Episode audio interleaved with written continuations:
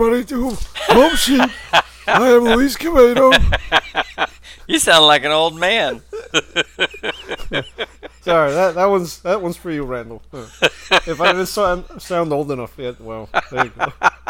No, I I didn't take it personal. I thought that was the funniest thing. We have a listener. I'm sorry. Introduce yourself, man. Oh, I'm Matthew Walker. okay.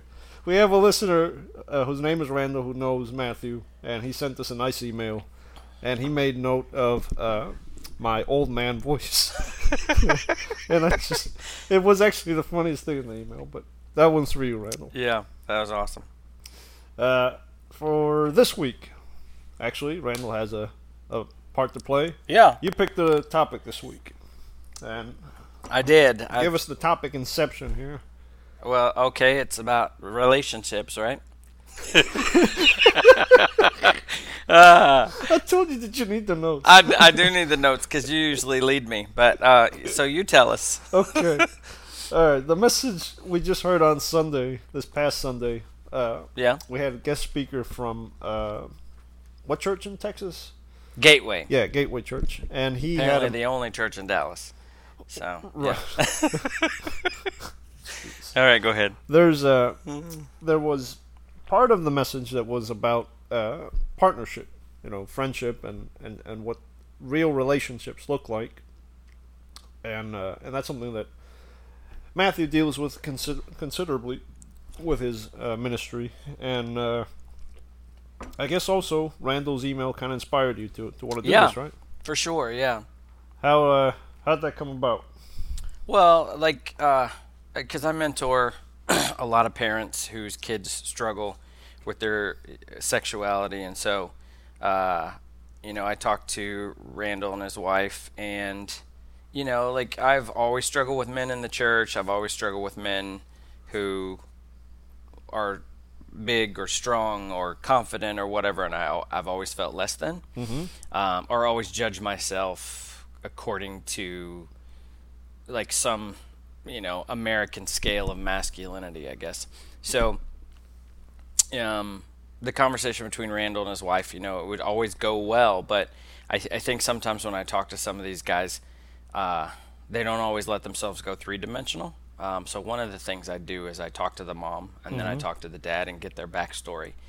Uh, and Randall, he's a firefighter, so he was. They live in Texas, and so he was kind of hole up, waiting for um, responses to Harvey. You know, and that was his job to kind of keep his family safe, and then hole up and, and wait for responses. And so while he was waiting for responses, he sent me an email, and he said he was binge watching our or binge listening our podcast, uh, and probably I, I've got his letter here in front of me. I won't read everything.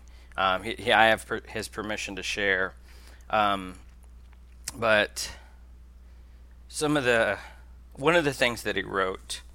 Uh, I'll get to that in a minute, but but let's see. Um, what did he say?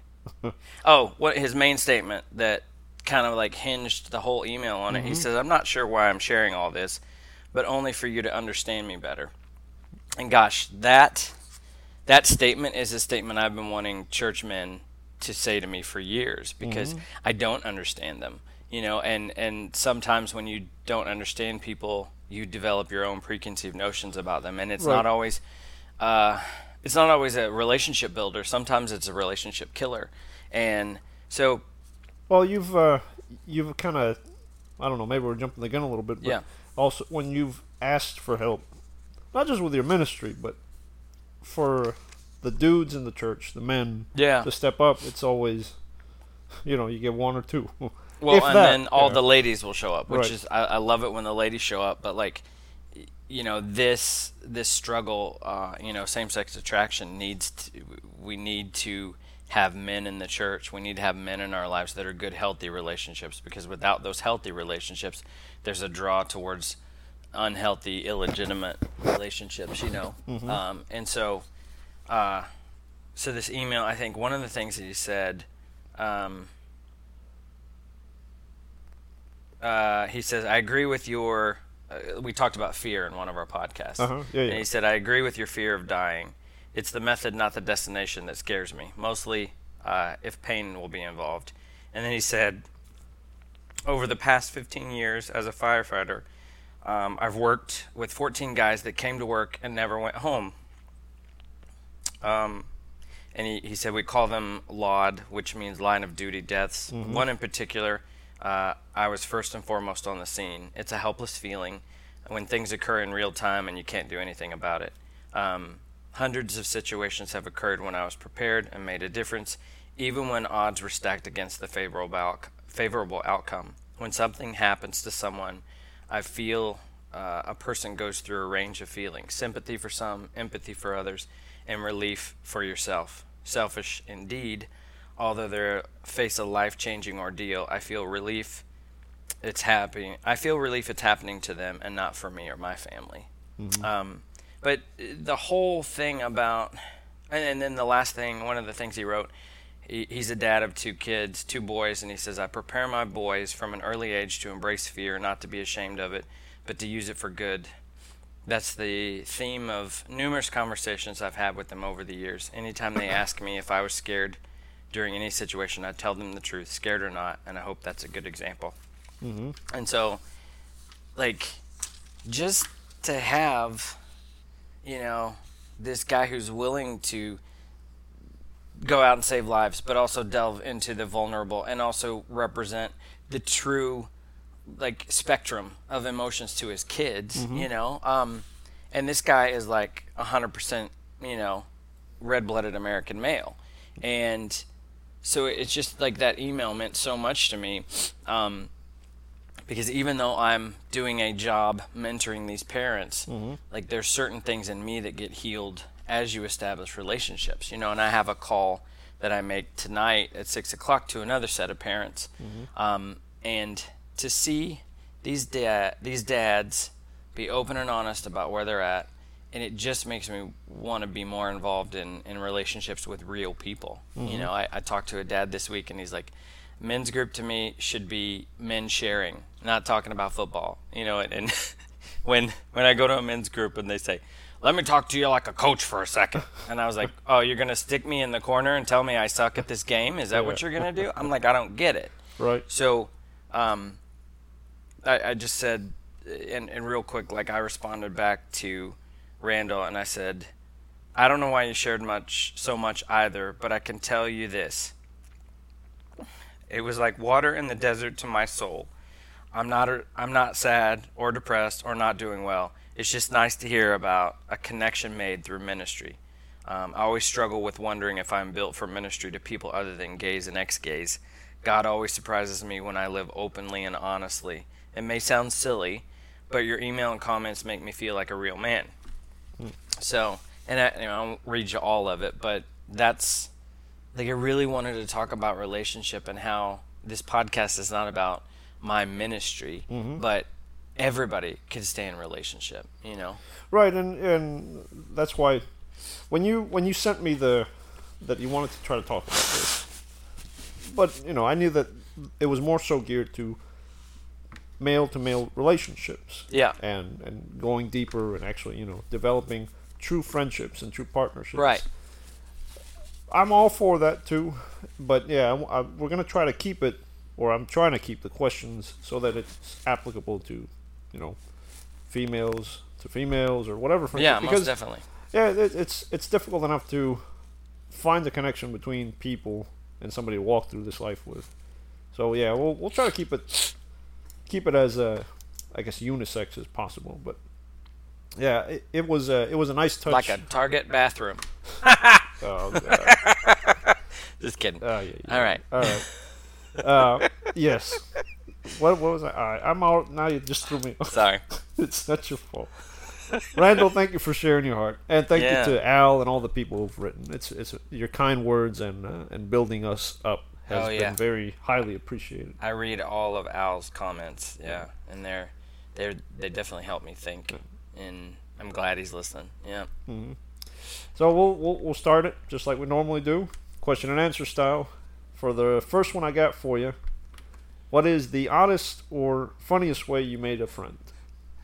Uh, one of the one of the churches I spoke at mm-hmm. and shared my testimony, the pastor's wife rear-ended somebody, like totally like drove her car into their car, and she had my testimony fresh on her mind. And mm-hmm. while they were waiting on the tow truck, because it was on a back road in Oklahoma, while they were waiting on the tow truck, she shared my story with the driver, and the driver said, "Hey, hold on a minute," and he went and got the kid that was in the car, and the kid was like needing to hear my story. Mm-hmm. So, and that's not the first car wreck, you know, uh, car wreck ministry that have happened. You know, I wrecked my car once on I four, and I had to drive through the gate at my apartment and met a kid there because I didn't have my apartment card key, so I had to go through the gate, have security let me in, and so God helps me meet people through car wrecks. Um, you know, well, yeah. that's, that's not the most opportune way, I guess, but uh, Yeah. you know, it works. Uh, I asked that question because I was thinking back on my relationships, and I've got a few that um, were important to me. I mean, they're all important to me, but the ones that you know you really connected to, the people you still call or you still check up on, or when you're praying, you just remember them and you just throw out another pray- an extra prayer for them yeah, and uh, a lot of those friendships were developed in odd ways. You know, either you just met here or met there, and it's like, oh, you know, you're in line or whatever. But I really liked exploring childhood okay, and uh, and how I made friends back back in the day because I wasn't an awkward kid, but you know, I was I was more uh, I would use humor as a way to befriend. other kids, Yeah. Uh, well, at one point in Puerto Rico, we moved from the city to the rural side, okay, and uh, it was kind of a big change for us, for my brother and me. And uh, I think I had just started either fifth or sixth grade. No, fifth grade. Sorry. And my brother was in first, and there was one dude. Uh, his name was Enardo. what's what? Enardo. E N Oh, yeah, R D O. Okay. But he, uh, from the minute I, I, I met the guy, or I didn't even meet him, I just, he just struck me as a smartass, and I couldn't stand Yeah. him because he was funny, but he was like, um, it was like a level of sarcasm that Yeah, is annoying, yeah, and he was also, I think, a grade younger than I was, but he didn't, you know, you new guy at school, so you gotta test the waters, just try to pick on. Mm-hmm. but you know we I, I got along with a couple of the people there but he was one that we never became friends until later. And on one particular day it was just a bad bad day. Um, we would buy pizza. They give us a dollar. Buy a slice of pizza. We're to bring pizza to the school whatever. Yeah, and our mom gave each of us you know my brother and i a dollar to buy a slice of pizza. So my brother loses his dollar comes running to me and and says, "I lost my dollar." So I gave him my dollar, and it's like, "All right, well, I'll go without the pizza." And then he lost the dollar again. Think, Oh my the gosh, you don't eat. And he's just crying, and I just told him, you know, get to class because you're already late because it was already late in the in the lunch, and I was already late. Yeah, And I, as I'm upset because I didn't eat, my brother's already, you know, like crying and going to the first grade class. And out of those in the, behind me, he's like poking me, poking me. Hey, you're gonna be late. You're gonna be late. You're gonna be late. You're gonna be late. Hey, can you hear me? You know, you know the the picture of that little dog in the cartoons. That's what he was like. hey Spike, Spike. exactly. well, I'd had enough at that point, so I remember just turning around, and I had kind of like blacked out. so I punched him in the gut. he went down. I kneed him in the face. I knocked him in the face again. I whooped his ass, to put it plainly. And there was the uh, the teacher on the corner. He's like, "Hey!" and I just I fell back into place. Like, oh, what did I just do? She's like, "Get your butts to class." And like, and I was just he's doubled over like, oh, oh, because that sucker punched him in the stomach. But I went to class and I remember feeling really bla- bad about it. Last period we were free, and I saw him around the office, and I really thought I was going to get in trouble, but Yeah. you know, nobody came out to kind of stop the fight or anything. So I came over and it's like, "Hey, man, I'm sorry." He's like, "Oh, man, you know, screw you. I don't want to talk." to you." Know, he just he- he was still kind of holding his stomach. I'm like, I, "Look, man, you know, I'm sorry I punched you, but this was your fault. You know, you you were bugging me, and I'm just having a bad day." And uh, and I said, "Can we just shake hands and you know walk away from this?" And he's like, "Yeah, yeah, all right." So we shook hands, and I remember we just after that the next day, like we talked, and our friendship kind of developed from that. Uh huh. Because he's afraid of you. No, no, no. It wasn't a fear thing, you know. I didn't look. Don't I wasn't. me up. I was by no means a bully. I didn't go Yeah. around fighting kids. I did. Have, I did go through a couple fights growing up, but Right. that one was the most one-sided there was. But uh, yeah, we just became friends after that, and I, I could, you know, that's one of those things I. It's not that I miss, but I look back on uh, students now, and everybody's just kind of scared to get into a scrap, and you know, rightfully so at times. But Right. you know, there's there's no chance of that happening nowadays. Getting into a scrap. Of getting into a scrap and then shaking hands and walking Oh, away yeah. from the friends, you know. Yeah. It just and I kind of miss that. I'm not saying you know I want people to fight, but you know why can't we work our differences out and all of a sudden you know make muffins out of an ugly situation? Right. That's an way I'm still trying to invent a block feature for real life, like they have on Facebook. a block. Yeah, if I block you, I don't see you at the grocery store. You know, stuff Oh. like that. There might be an app for that. but you just hold up the phone to your face. All right. Do you have a lot of male friends, or did you have a lot of male friends back in the day? And these days, you just have one or two close ones, or vice versa. I did not. I no, I had one or two that were close, but I was so lonely and wanted to be popular or connected that uh, my cousin, my cousin at one point was my same age, and he said, "If you're not friends with this kid, you'll have more friends." And so I dropped that kid like a hot rock because I wanted friends. Mhm. And I remember we'd always used to fight, me and my best friend, and uh, so no, I was close mostly to the girls, and I was close. I didn't play sports. I ran track till it got hard, and then I would quit. Uh, and I would try out for basketball till it got hard, and then I would quit. I don't think I ever made it to a game. Um, but yeah, I was mostly close with with girls and girl cousins, and afraid of the boys. You know. Mm. Yeah. Yeah, I, uh, I, I don't know. I think I mentioned this before, but I went to 13 different schools between Yeah. you know kindergarten all the way to senior year. Wow. Uh, so I learned how to make friends quick because in some places, Kids might be gone. yeah. So yeah. uh, yeah, and I, I I connected both with the guys and the girls. So I, I you know, I, I was never at a at a at a loss for friends, but Right.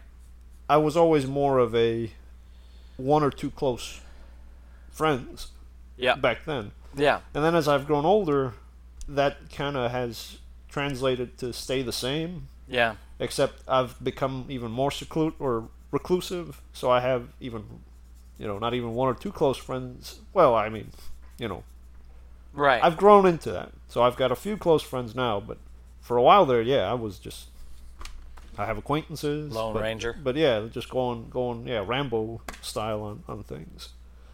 Um That's not gonna make friends. no, no, no. Yeah. Uh, I I was going to ask what happened to change all that. Oh, for me, Yeah. like, I don't know. I mean, it's it's not that I didn't want friends. It's just I was, you know, I was either rejected or teased or f- afraid. And I think what happens is, is that because I went through ten years of, uh, if I didn't think I could be friends with boys, like I kind of that was one thing that played into my gay life is that I had male friends and I had male, you know, companions and dates, but the it wasn't like true friendship. It was dating, and dating never ended well. You know, especially if sex was involved, and uh, and I was conflicted in my religion and conflicted in my sexual desires and all that. And so I think at the at the end of all of that, you know, at the t- at the ten year mark when I walked out of homosexuality, I I just got rid of everybody and went home and kind of figured out what I wanted to do mm-hmm. once and for all. And after that, here's what changed. Like I didn't when I when I established friendships with guys, I tried to see myself as equal to them rather than them being, you know, better than me or straight or mm-hmm. whatever, you know. And so I think having a little confidence and and not throwing it all away for a bunch of friends, but mm-hmm. investing for one or two close friends. Mm-hmm. You know, and somebody told me the other day that we're having a Labor Day thing here at the house, and somebody's like, "Well, who are you inviting?" And I'm like, "Well, just, you know, just a few people." And they said, "You know everybody," and I'm like, but that's it. it it's like n- not everybody knows me well. Like I'm friendly to a lot of people, but there's only a few people that I would sit down and tell them the truth about their life and let them tell the truth to me. Mhm. You know, so I think trust. You know, I finally began to trust people, not mistrust them, and I finally began to realize that I'm not a bad person or I'm not, you know, unworthy of Mhm. friendships. Yeah. No, that's yeah, that's good. I uh, I think the reason why I became more uh, reclusive or Yeah. guarded with you know getting into deeper friendships was I'd gotten used to losing people.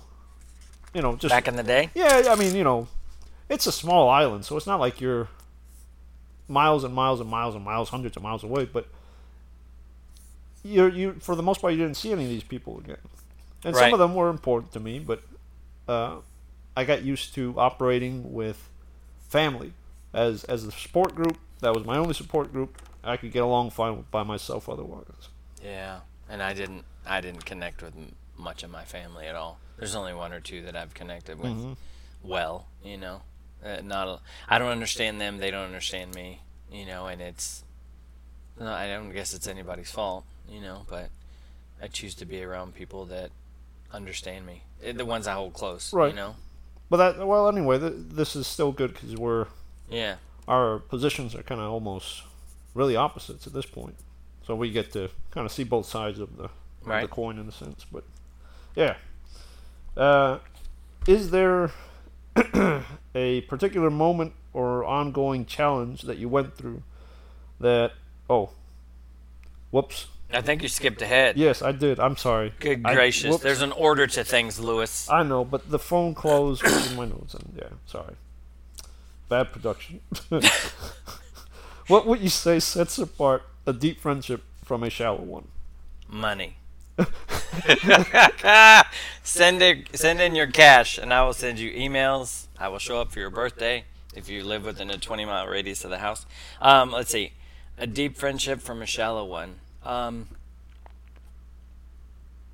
well, it's like I told one of my friends the other night. I'm not going to say their name, but it's like I told him. I said every time you show up, it's like you're taking a deposit out of the bank rather than sitting in the lobby and talking with the banker. You know, and I- said it's just if we're gonna have a friendship, we're gonna we're gonna do give and take, and not it's gonna be 50-50. But Mm-hmm.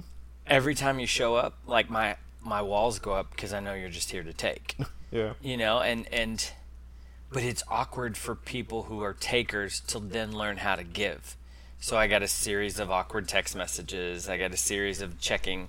Did you wake up this morning? You know, and it's like you need to work on your method. Right. But thank you for checking that I am still alive. You know, but it was they're definitely making an effort, and so I think the difference between a deep and a shallow one is somebody who's willing to make the effort to go deep rather than identifying uh, the fact that well this is how I am in relationships. So if you don't like it, I'm gone. Um, and deep, deep relationships, I have kept, I have kept the text message or the the voice recordings of when my mom died and who called me after. Um, and it, there's only like three of them, you know. And so those people are the ones that. And some people are like, well, you know, we like to stay away during times like that because we want you to have your time. But it's like the people who did call, and it's not like I have 800 friends, so it's not like they were fighting to get through. But the people who did call, I saved those messages. Um, and then I had one guy that called that he this is the best call. It might have been the hard call for somebody, but he said, "Have your moment of grieving, but don't let this get you.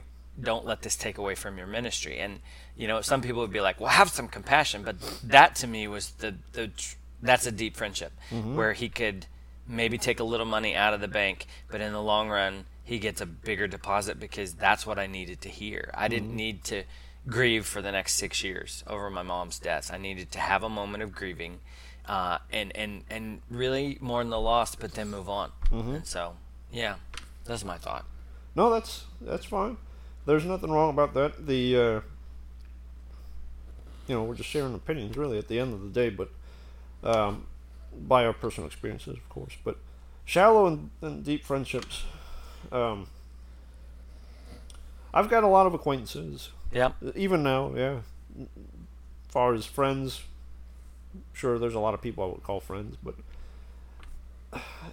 the division is kind of hard for me to make because I can th- I can count on about I don't need a full hand about four or five less than that people dudes that I would call or or hang out with Right.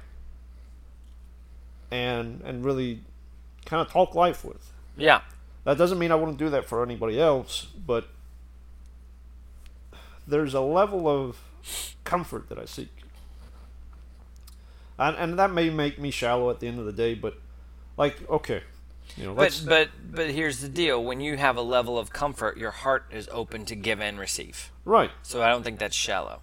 But In my not- opinion. No, no, no. Yeah, no. Yeah. That's fine. It's just I feel like I'm a I can be a bit um, unwittingly unfair about it. You know, it. Jaded, Yeah, I believe they I- call it. Yeah, Yeah. if you want to call it that, sure. Like, all right. If I had to, among the closest people that I, I am to right now, Mm-hmm. It's like you, Dominic, and I don't talk to Manny very much, but my buddy Manny down in Peru, Yeah. and that's about it.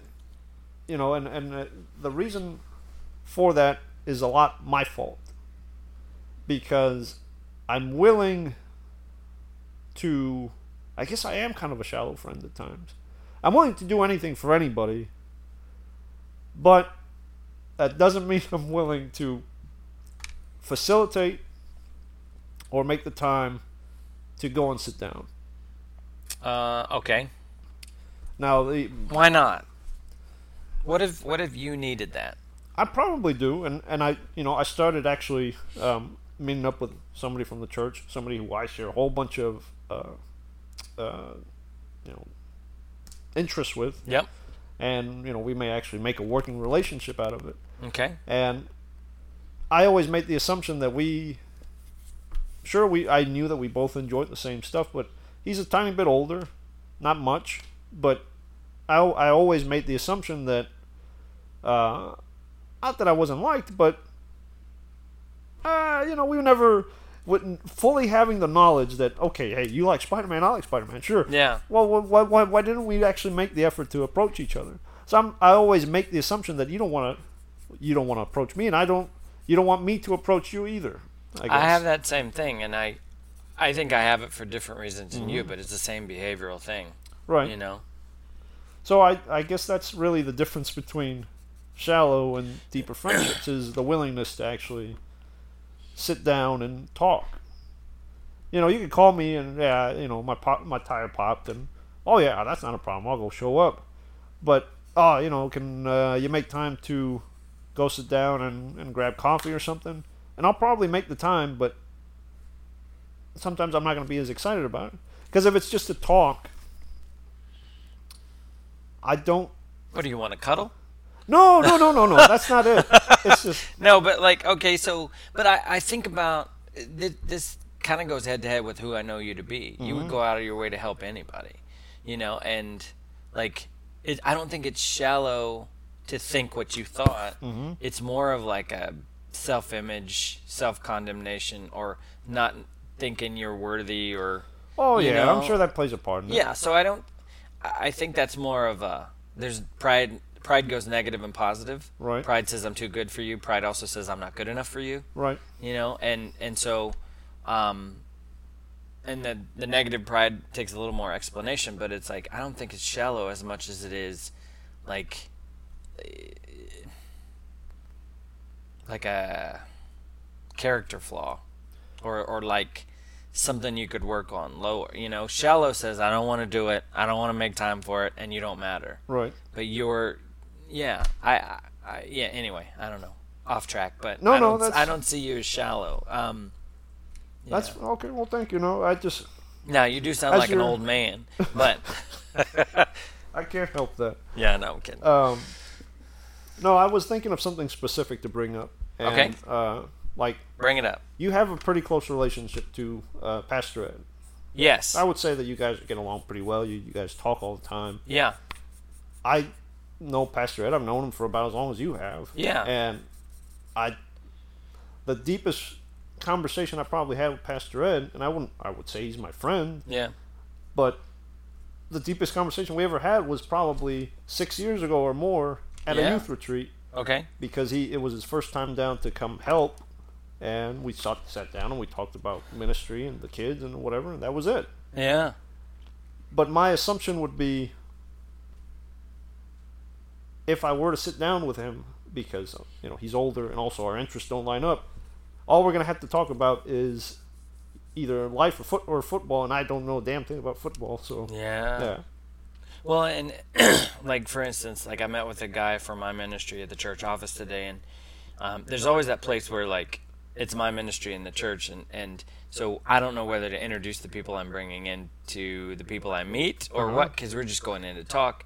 But on the way out, um, Pastor Ed was standing right there, and I introduced this guy to him, and Pastor Ed immediately struck up a conversation about something. You mm-hmm. know, it happened to be about football, but but he, he struck up a conversation with this guy, and this Right. guy talked back to him. But but like with with Pastor Ed, our relationship has not has not revolved around football. Our relationship. Right? No, I know that. I know Well, that no, for I- sure. And I mean, because this is what I'm saying, a challenge to you. I'm not making you a challenge on the air, but like, like our relationship has revolved around we're the only people who show up to move people at garage sales. Or, I mean, Mm-hmm. at, at when people are moving, uh, garage sales are on my brain.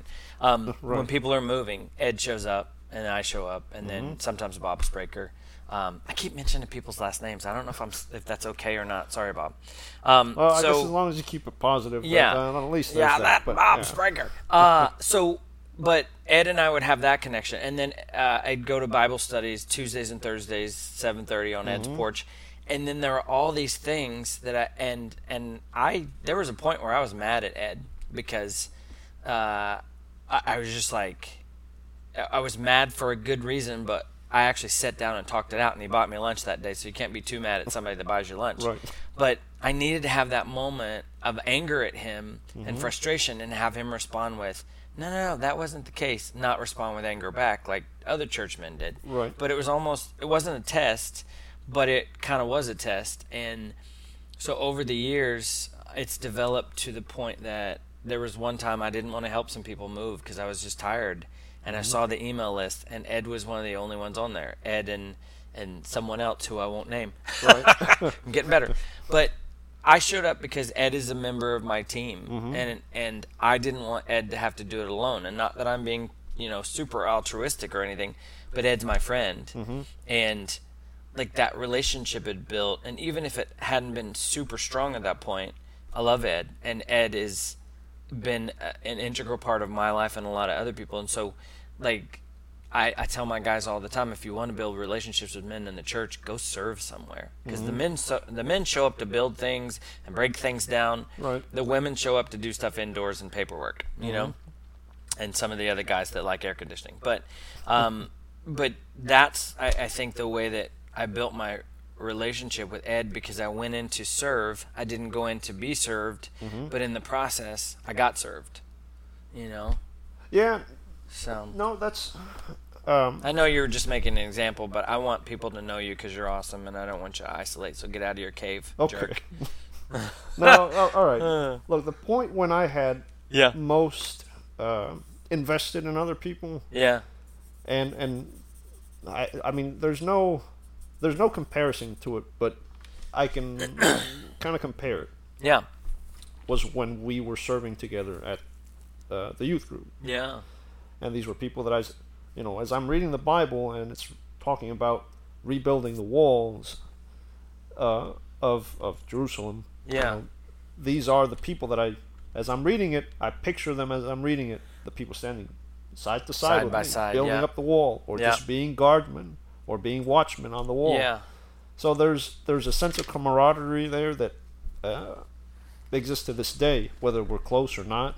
yeah, You know that there's a there, there's a sense of pride that wells up when I see someone like Tamanini on a Sunday. yeah, And it's like, yeah, there was a guy that served with me, and I I love him to death. Yeah. Even though we're, we may not t- talk, mo- you know, all the time, but yeah. yeah.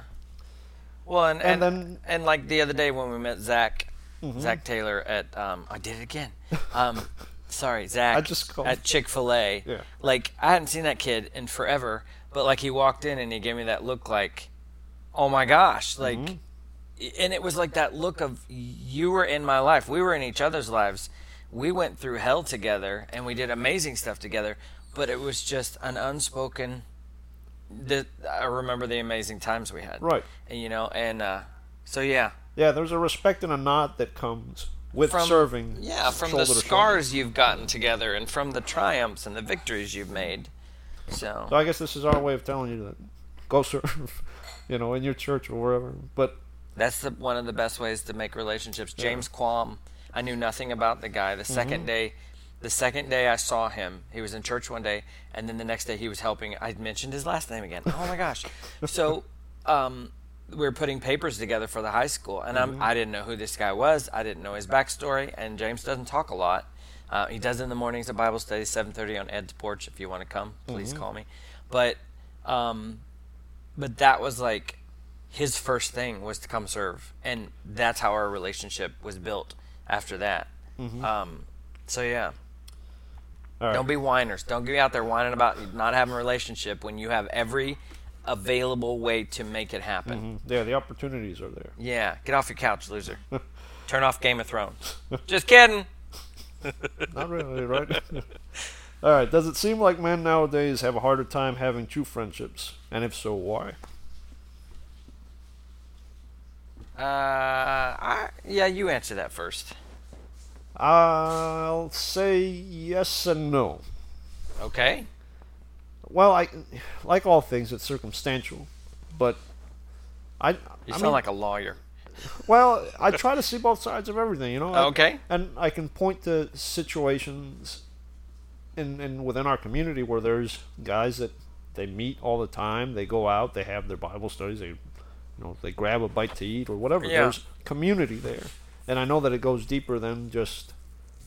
Did you watch the last episode of whatever last night? Yeah, yeah. but there's there's definitely a disconnect. I think compared now compared to back in the day, because of the individuality that comes with just being able to close your door and go entertain yourself, Yeah. and Yeah. and even even entertainment has become kind of a single player uh, experience. Yeah. You know, Yeah. I think that's where where it kind of deteriorates, and all of a sudden, everything's catered to your needs. Everything is what you need. And Mm-hmm. so if it's that way in your private life, it's almost like hard to build relationships with other people because the behavior is it's all about me. So when you go into other people's worlds Mm-hmm. and, and it happens, like the people we treat the worst in the world are servers. We forget they're human Mm-hmm. because we're sitting at a table and I've I've been victim of this. You've actually seen me there. but like we treat them like they're servers and they're actually humans, Mm-hmm. just so we know. Um, but I, I think that's why Randall's email was so crazy to me Mm-hmm. because men don't do that. Not not all men will do that. Um, right, it's few and far between. Yeah, that Yeah. that'll write an email like that. or, or, or reach out or share something personal from their life. And, and I've spent the last 17 years sharing my deepest, darkest secrets, not because I want everybody to think I'm awesome, but because when you when you share those feelings and emotions, not only do you generate relationships, but you also give hope to others who have hidden their stuff. You know, almost said the other word, stuff, stuff. Well, thank you for uh, editing yourself. uh, all right, Was that off topic or was that? what? I feel no, like no. sometimes I feel like the two old men from the Muppets. I'm Mortimer. You, just keep bringing the old man stuff. you can't walk away from it. All right. It's time to put on. Okay, go ahead. Is there a particular moment? Now we're actually at the question. Is there Oh. a particular moment or ongoing challenge that you went through that would have been harder or impossible without a true friend? Uh, is there a particular moment? Like the buddy that Uh, called yeah. you when you lost your mom, or something. I know something yeah, along those lines. the um, I remember the the first. There was a, a Christmas that I had. I was dating a guy and I wanted to bring him home for Christmas, Mhm. and the I, I I had called home. We were going to stay at my grandmother's house, and the uh, we were going to stay at my grandmother's house. Well, my grandmother was in the hospital, so we had full reign of her house, but Right. she didn't end up going to the hospital. She ended up coming home, so we didn't have a place to stay. And so when I called home, my dad's like, "Don't bother coming home. You're not welcome." You know, especially with him. And I was like, "Okay." So um, my friend Scott in Oklahoma City, I didn't mention his last name. Um, my friend Scott gave me a place of refuge until my dad actually felt the conviction of the Holy Spirit, and he said, and we didn't have cell phones or anything. He had Scott's number, and I don't even know how he got his number, but he called me and he said, "Please come home." This is the, I've- back I in the day when you had to do your legwork to try yeah, to find somebody's number. Yeah. um, so my dad said, "Please come home." I'm sorry I said that. And so now that I'm beyond that life, Mm-hmm. that is one of the greatest moments because Scott was there for me, but my dad was also there for me as well. Mm-hmm. And and he Christians don't often admit that they're wrong, and my dad admitted that he was wrong. And my dad had never been depressed, never been sad, never would even ever talk about suicide. And he told me, he said, if you hadn't called, if I hadn't reached you, eh, um, and if I hadn't been able to share with you that you're welcome no matter what, because this is your childhood home, he said I would have killed myself. And so I, I think that there's been lots of moments and challenges, you know, uh, over the years, but it's like uh, my dad has kind of evolved into that person, whereas before I hated my dad, you know, and, and I didn't have, I loved my mom, I hated my dad, um, but my friend Scott, even though we're at two sides of the of the religious, you know, spectrum. Um, I just found him on Facebook after eight years of not being in his life, and we reconnected. And he was always my person. He was always my friend. He was, despite what was going on in our lives, we got each other. Um, and so even today, you know, I'm, you know, I'm walking away from my old life, and he still embraces his old life. But there's a, there's this connection that transcends all the boundaries. You know. Right. Yeah. Yeah. uh, True friend is a, or what's the saying go? A friend in, de- in need is a friend indeed. Yeah. Yeah, that's just what people with no money say. so you can loan them stuff. I I've got a, jeez, I've I'm got a whole bunch of people that Yeah. uh, that I owe a place to. You know, I could share their story because anybody who was willing to extend their hand or just even a kind word was enough to me to earn a place. Yep. But there was one guy in particular. Uh, what we moved to to the to Florida in 2001. Okay. From Puerto Rico. From Puerto Rico after Puerto being Rico. there for you know almost 16 years, Okay. and it was uh, it was a big family move. So my mom, my brother, my sister, me, and my aunt, my cousin, and everybody else was coming. But it was still new place, and and at that point I had really gotten kind of sick of the whole transferring schools kind of deal and starting fresh here, or starting fresh there. And I remember I actually was kind of uh, depressed during the move, and high, uh, junior year of high school was getting ready to start, and I happened to be walking through the uh, complex of the Yep. apartment where we lived, and just out of nowhere, uh, a, a person that I knew because I wasn't I wouldn't have even called him a friend Yeah. because we didn't get along. Uh, I spot him like in the parking lot. I said, "Hey, I know you," and he's like, "Yeah, yeah, what's going on, man?" And we reconnected all of a sudden. It's like, "What are you doing here?" It's like, "Ah, "We moved," and it's like, "Wait, we moved too," and we lived in the same kind of complex. Nice. And what's really weird about that is that we actually couldn't stand each other. We were like polar opposites. right. Whereas, and I always make you know fun of this fact is that I'm the most un-Puerto Rican Puerto Rican there is. he was about as Puerto Rican dude as there was. Right. But he's very you know like he would work out and he was pretty built and he loved you know uh, his dirt bike and he loved cars. I hate I don't hate cars. I love I actually like cars, but. I'm, I don't get excited about a guy pulling up in a you know V8 Camaro or whatever Yeah, I don't either. Whatever. and we were we were just about as polar opposite as we could be. In fact, Yeah. one time, because he was always cocky, I Yeah. met him actually in tenth grade, like right before we moved, and he was being kind of a smartass. Yeah. And in class, I told him, "Well, you know, I, you're you're super built and everything, but I got no problem taking you down." And he and he like So you were a bully. no, well, no, he was. well, I wasn't trying to be a bully. I was trying to knock him down because he, right. was just- he was being kind of an ass to everybody. Yeah, so you were trying to like uh, bring him down off his li- Yeah. ladder. But we we couldn't stand each other after that.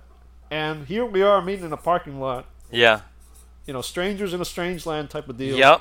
And all of a sudden we we connected that that particular year, and it's like we comforted each other through the move. And it's like I have something familiar here, not just family, but actually Yeah. a familiar face. And No, I like that. That Yeah. Mm-hmm. whole strangers in a strange land thing is that bears some weight. You know. Mhm. Yeah.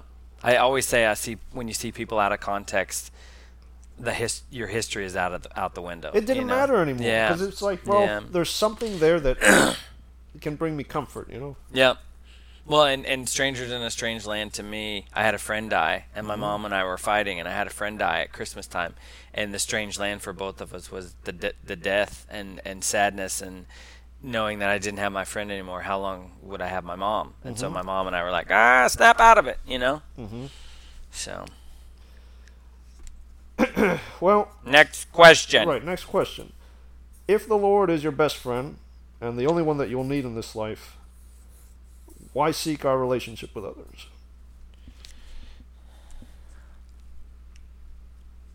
Mm. Gosh, I should have read these questions before. Um, This one this one was tough for me to even write down because I've been waiting to pat to play my I don't know card, so I'm just kidding. Um, no, like, uh, well, here's the way, because I'm the I'm the big extreme of that.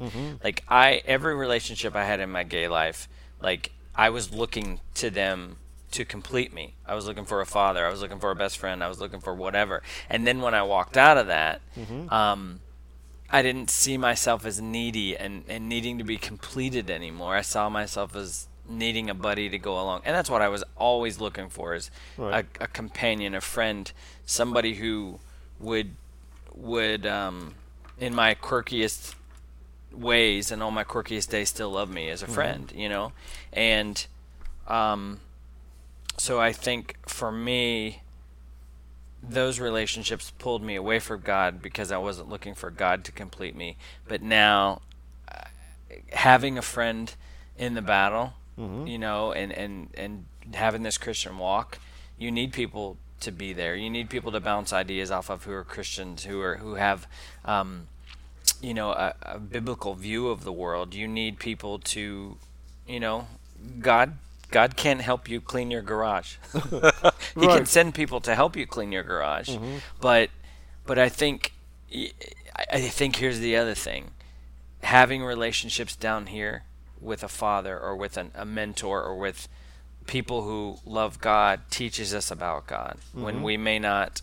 Not everybody hears from God the way that I hear from God, the way that other people do, and, and and I might not be, you know, there are days I might not be hearing from God. I might just be hearing from some positive voice out there inside the back of my head, but I don't believe that. Right.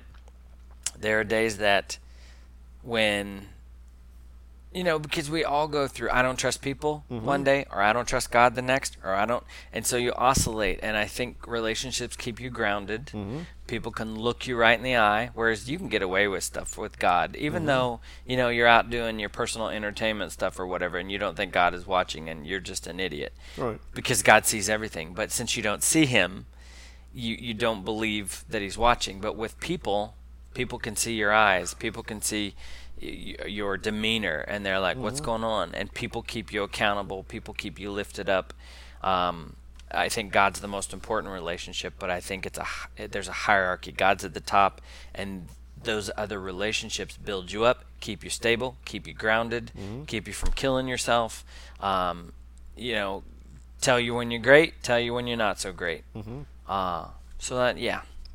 Yeah, no, I.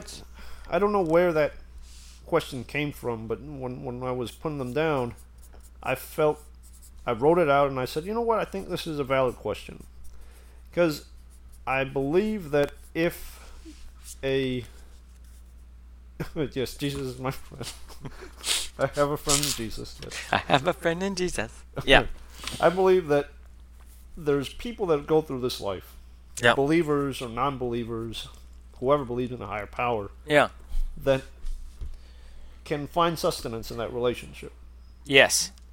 and they can, in a way, almost even idolize it, which is odd because you know how do you idolize? You know your your your your God, you know, but you know that that, that only kind of applies to extreme cases where you would be alone. You know, it's it's castaway. You're off on an island. You're all on your own, and that's the only thing that you have to support you, to keep you sane. Yeah. But we're not on castaway. You know, we're we're surrounded by another 6.9 billion people. You know, and you either become adept at living with them, or you go crazy all off on your own. You know. That always bugs me when you're when I'm in a target and it hits me. it, it's just gonna sound super simple and make me sound like dumb, but but like you're in a target and you're mm-hmm. five feet away from another human mm-hmm. who has their own story, their own history, and you just walk by and you move past them to pick up grapes or or something. But it's like, what would it take for you to have a connection with them? What would it take for you to instantaneously be a part of their story? Right. You know, and and Donald Miller talks about. I can say his last name because he's famous. Um, Donald Miller talks about a lot about creating your story and your story and writing your story and. Um, you know, I think about that. Like, I sell stuff online, and I've sold stuff to a lot of Christians. I've sold stuff to people um, for a good price, and I've been able to meet them. And then when I get there, I said, "Do you need prayer?" And like uh, the the things that I've sold have allowed me to build relationships and make a connection with people because initially I have something they need, but finally, you know, at the end, I really have something they need, and that's a relationship with Jesus or prayer or connection. Just sometimes human connection. We sat and talked with a lady at a jewelry store. Somebody gave me a watch to sell, and I had a, to get a battery. And we talked with the lady at the jewelry store, and I told her the name of my ministry, and she goes, "I've heard of it." And I'm like, "Nope, you. There's no way you have never heard of this." And when I shared it with her, mm-hmm. she shared part of her backstory, mm-hmm. and so right there, like I've always, I've always said, I want a ministry. Um, I want a ministry's uh, icon or symbol that looks like this, and I'm basically drawing a bunch of circles that are intersected with one another. But when I these this circle is me and my broken leg. When I broke my leg, I saw other people in wheelchairs and with crutches. When I walked out of homosexuality, I saw other people who were sexually broken, and my circle began to insect, uh, in, insect. My circle began to intersect others. But then there are people that that circle is them. They don't ever go anywhere. They don't ever do anything. They never connect with anybody. And you've got a bunch of these little circles, just kind of we're all like a bunch of bubbles that never intersect. And Right. So it always, I don't know what it is. Like if it's me wanting friends, or if it's me desiring connection, or if it's me wanting to proselytize and share God with the masses. But I have those moments where I look around a crowded room and I'm like, I don't know these people, and I may never see them again, and that bothers me. Mm-hmm. It sounds silly, but No, it's it's just yeah. It's not, because I used to have a shirt, a red shirt, Mhm. red polo, Yeah. and I used to always wear, you know, beige pants to work. Sometimes I wear that red shirt, and I Yeah. go to Target. so people always assume you work at Target Oh, yeah. you wear that uniform, you know. and people will come up to me sometimes and, hey, do you know where this is? And oh, Yeah. oh, I, I, I don't actually work here, but if you go to that corner over there, you'll probably find them over there. And at one point, I kind of got, I let, I let it annoy me. Yeah. Uh, Where it's like, I don't work here, sorry, and I just get walking, you know. But I knew where the stuff was at. But you weren't about don't to tell work him. there. Yeah. Why, why, why not? Why don't you connect with a person and actually help them, Right. even if it's just Megan. Megan Valentine used to always say this. Oop, you said her last name. I don't. I don't care. uh, uh, one of the, you know, one of the people who I'm proudest to have known, Yeah. and she used to say, and I think she adopted this actually from her mentor Jeannie, Jeannie Mayo. uh-huh, which was Yeah. uh, about relationships. Yeah. You may not connect with everybody all the time, but the people that you are with currently or at any given moment, just give them all of you at that particular moment, even if it's for five seconds, Yeah. 10 minutes, an hour. And that's how you build really good relationships. Not deep relationships, but at the very least, you make a real connection. Right, and you don't know what foundation you're laying for later on. Mm-hmm. My, I, I met my friend Rob every year at the same conference for probably we probably hung out maybe 45 minutes the entire conference, Mm-hmm. and every year 45 minutes, you know, once a year. And then there was some point where he texted me and he said, "Hey, I'm moving to Orlando," Mm-hmm. and I'm like, "Well, let's hang out, whatever." And he ends up getting a job and lives with me for 10 months. And that would have never happened had we not met once a year for 45 minutes. And so it's like, like, you never know. Like, I, I there was a lady at the airport once. She was just sobbing uncontrollably, and of course, I was drawn into that, and I was more nosy than anything. But then I became a little, you know, concerned, and I was like, Lord, how am I? How am I going to talk to this woman? And literally, I was a seat away from her. I said, Lord, how am I going to talk to this woman? What do I need to do? How do I need to say it? And she turns to me and she goes, Hello. And I was like, uh, to me, um, in my head, I'm like, you're such an idiot. You don't need to do anything dramatic. Sometimes it's as simple as turning and saying, "Hello, my name is Lewis. My name is Matthew." And we had an entire conversation about why she was crying, where she was at. I got to pray with her. She was one of the subjects of one of the pieces of writing that I put in my first book. Um, and she was going to a funeral and she told me all about the person that was that had died and but it was that simple you know i, I think we make connection so big and, and and it's like such an ordeal that you know i tell people all the time like i'm i'm a little older and, I, and i'm like short and a little older and so women don't find me as creepy anymore. Uh, they don't think i'm going to sketch on them but i can tell young ladies sometimes when i see them how beautiful they are or or you know that they have a great smile. And I, and you know you don't always walk up to a guy and say that because then it is creepy.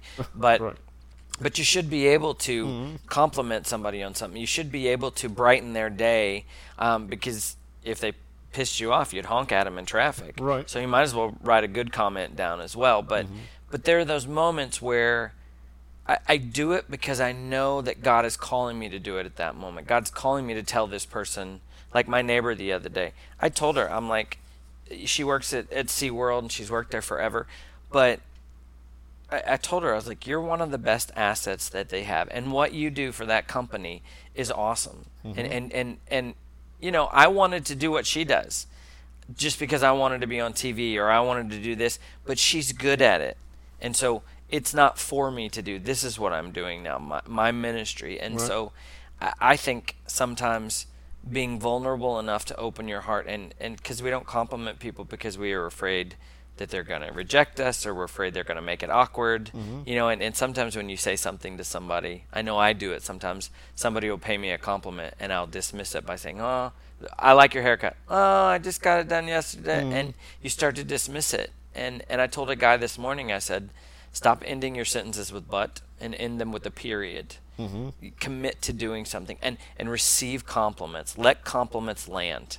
You know let them land on your heart because you may not get one tomorrow but i guarantee you this if somebody says something bad about you you not only let it land you feed it and you fertilize it you know? So we we I, I I think a lot of what's going on in the world and a lot of what's going on in our relationships if we would just be a little more positive and i'm not trying to be the pc you know everybody just needs smile and bake cookies and stuff like that. Um, but if everybody would just do that golden rule and treat others like they want to be treated and love others like they want to be loved mm-hmm. then that solves that solves a lot. And it, and it it smooths over triggers that people have because sometimes you can say something not knowing somebody's history and it brings up hurt and wounding. Mm-hmm. And so you got to be careful. God entrusts you with these relationships. And and he asks you to tend them like a garden because ultimately it's so that you can testify of his grace and his mercy and his love and his power to change your life you know soapbox done Yeah, no, no, I meant to all that. For the sake of time, uh, just one last question. What will you tell someone to do in order to make a real partnership and also be a good partner? i think i just did Yeah. yeah i did kinda it yeah And uh, what would you do uh, serve? yeah Serve with somebody, you know, yeah join a team or whatever to uh, connect with somebody, to have somebody to depend on and to depend on you.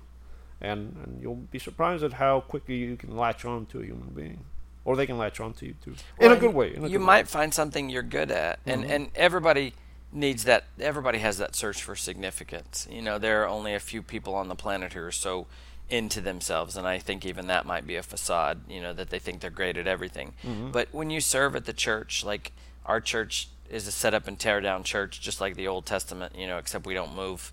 You know, and there's no cloud, a cloud over the top, and all that stuff. But we we have lighting. We have Mm-hmm. you know um, people who put words up on the screen. We have people who set up and tear down. And you might find something that you're good at. You know, you might find something that, that you didn't know you were you were good at before. You might build a relationship. You might, you know, I I'm sure that people serving together have probably met their their significant other, Oh, yeah. their their spouse, you know, as they're serving together. Um, jury duty. jury duty, yeah, you know, No, I only bring that up because when I did jury duty, yeah, there was a a wife who or a lady who had met her husband that's when they served at jury duty. Yeah. together. yeah. Yeah, that is awesome. Yeah. Uh, that, I'm sorry, I just completely sidetracked that. No, no, no. I, you know, I needed to shut up. All right. Well, we hope we made you think, as always. Uh, if you want to reach uh, us, you can reach me at 4CS Lewis. That's number 4, CS Lewis at gmail.com. We're on Facebook.com slash uh, Wolf Sheep Pod. Uh, Matthew, Yes. Where can they reach Oh, you? I was surprised. Um, they can reach me at www.matttiewalk.com, www.mattiewalk.com, or bigfishministry at gmail.com. All right. Well, until uh, next time, this is Luis Quevedo, And Matthew Walker. and we're Wolf Sheep.